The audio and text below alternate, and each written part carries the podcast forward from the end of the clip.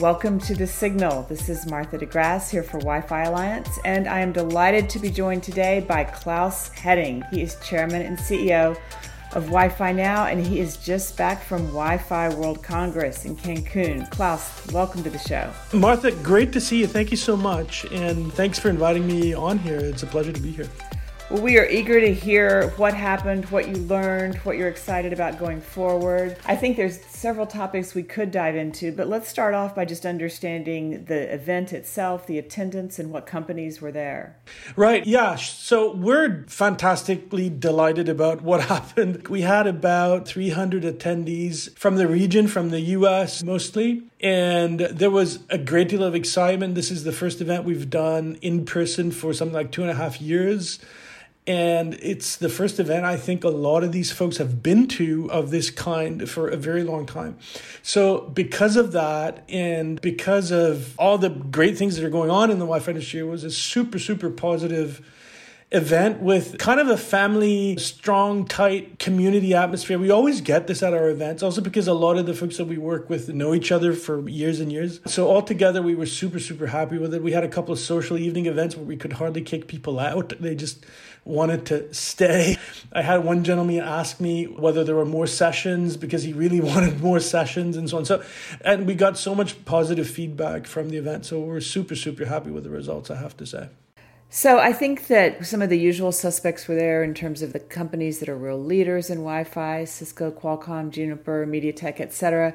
But let's talk about some of the individuals within those companies that are really sort of on the cutting edge of what's coming next. Yeah, absolutely. As I said at the event, we're incredibly grateful and we're incredibly fortunate to have really the leaders of the industry come and speak at our events. It's not representatives of the companies that lead the industry, it's the actual leaders of the industry. And I made a point also of mentioning that when we were in Cancun, but because this is really exceptional.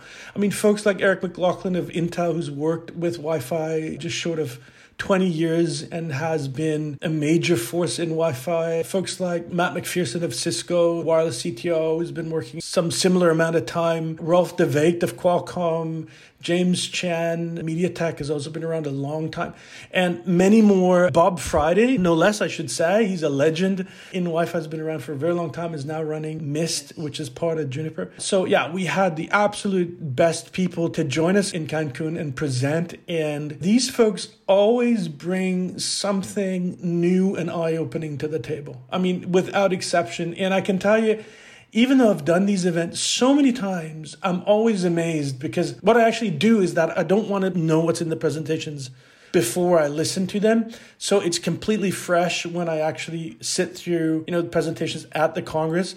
As I find that gives me the best immediate result and best way to moderate these things. And I'm always amazed at the quality of what these folks deliver. And it's just fantastic to have them as a part of the show. And by the way, there's just a handful of folks. There was a long list of other excellent people. So, what were your top takeaways? Top takeaways. Um, I mean, we know there's a lot of going, lot going on in Wi-Fi. I mean, we we know this, but it has been, uh, shall we say, reinforced at the event that we're on an accelerated path uh, towards a a new connectivity paradigm that I'm not even sure we totally understand exactly what this is going to do because the jump uh, into six gigahertz and into something like Wi-Fi seven is vast, and there's so much new technology coming out, and and and the performance uh, is going going to reach you know levels that that are unheard of, right? So, so that's the the one thing, and that was reinforced many times by many uh, of our speakers. And as I said, we work a lot with the chipset folks and also main you know enterprise folks and so on. Eh, but of course, a lot of this. Uh, you know the core technology, as I call it, uh, on the standards comes from the chipset uh, companies, right? So this is um, this is an exciting journey to be on, and I, I can only say, you know, um, where is this going to lead? I mean, in practice, where is this going to lead us? And we got a uh, somewhat of a you know introduction, for example, to Meta and the metaverse uh, in Cancun as well. I mean, th- there's obviously a lot of XR type applications that will be uh, front and center of as you know driving the demand for connectivity. Um, but I think there's a lot of things that we probably can't even imagine uh, now that will happen. Yeah, but there are a lot of things we can imagine. So, did you learn? Were there any talks about like business use cases for Wi-Fi six and Wi-Fi six plus, like manufacturing floors being unwired or retail settings? Where you could do AR, VR, anything like that? Yeah, there were bits and pieces of that. And what I think is front and center in terms of where the value is in the Wi Fi industry, where the mm-hmm. big opportunities are. I think the big opportunities right now are just in terms of volumes of billions of dollars. I think the biggest opportunities right now is probably in the area of smart home and managed services for smart home and all the technology that goes into that. Is that like Plume? Is that the kind of thing you're talking about? Plume is one. Calix does very well. Eero is another company that were there as well. So these are some of the companies involved. We just opened, they were not there, but we just opened a partnership with a company called DZS. They're also working on this. So these are some of the companies. That, and ASSIA is a company we worked with for a long time, was now part of DZS. So they're also there. Yeah, so providing the, shall we say, the cloud capability, the AI capability, if you like, to make high quality, consistent consistent, reliable whole home Wi Fi work all the time. Also dependent on managers according to the number of devices in the home, the applications that you use, and all of this. I mean, this is, I think, where the big money opportunity is right now. And that linked to, you know, the new standards as well, because of course, the new standards are coming, but we also need to manage them within the context of what we're using them for. And so I think the smart home opportunity is massive. And I also think that's well known and it's global, it's universal. So let me back you up here. You're saying it's global. So even like Latin America, Middle East, Africa, are we going to see smart home in that geography? Yeah, I definitely think so. Maybe at a slightly slower pace, depending on the specific market. I think Latin America is poised for managed Wi Fi for the smart home, no question about it. I think there's probably somewhat less of deployment there this time. I don't have any specific numbers, but that's my sense of it. But it's poised for exactly that, like it is everywhere that people have Wi Fi in the home. So, absolutely, I think it is universal. And the amount of market penetration, as I understand it, and I forget who actually gave me the number, is below 10% globally for managed okay. Smart home Wi Fi. Yeah. So there's a huge amount of market share to be had, or market penetration, I should say, to be had in smart homes. So I think that's the single biggest, probably the single biggest opportunity. Of course, there's lots going on on the device side. I mean, Intel does really, really well. Right. Well, that's what I was going to ask you next. How much does capitalizing on that opportunity depend on integration with the different device makers? It does, I mean, especially when we get into six gigahertz and so on. But in fact, six gigahertz is doing in the form of Wi-Fi 6E is doing really well. Although we spend a lot of time talking about Wi-Fi 7, including myself, because that's sort of the cutting edge thing and we're excited about that. In the meantime, Wi Fi 6E is doing really well together with Wi Fi 6, and some device folks are doing exceptionally well, like Intel Wi Fi 6E. I don't remember the exact number, but it's something like 100 laptop models that are now available, maybe a little bit less, now available with Wi Fi 6E. And so it's out there. And also, I don't know the exact number, a few dozen, I think, smartphone models as well with Wi Fi 6E. So that's out there as well. But the smart home story is as such not necessarily tied to 6 gigahertz, but it is tied to these days mostly to Wi-Fi 6, right? Right. And the device ecosystem obviously extends way beyond computers and tablets and phones to all the devices in our home. So they're going to be coming from a lot of different manufacturers, but as long as they all support Wi Fi, do you think that the average consumer will be able to integrate a whole smart home portfolio and will even want to? Do we need our refrigerators and washing machines on Wi Fi? This is a good question.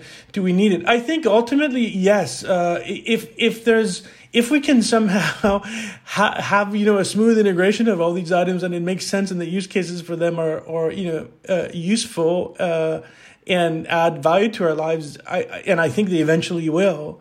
Uh, then I think the answer is yes. Uh, it's has been super fragmented, right, with uh, yeah. IoT devices, and that's always the difficulty. And and people shy away. F- a lot of people shy away from them because it becomes a project, right, to integrate these things, and including myself. I I have not a lot of IoT in my home because.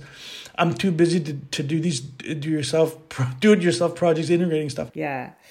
So let's switch gears for a little bit because I know that the event obviously was in Mexico, and not everyone, including me, is familiar with the regulatory environment related to Wi Fi in Mexico. Can you give us an update there? Yeah, quick update. A big chunk of Latin America has already decided to go and release the 6 gigahertz spectrum.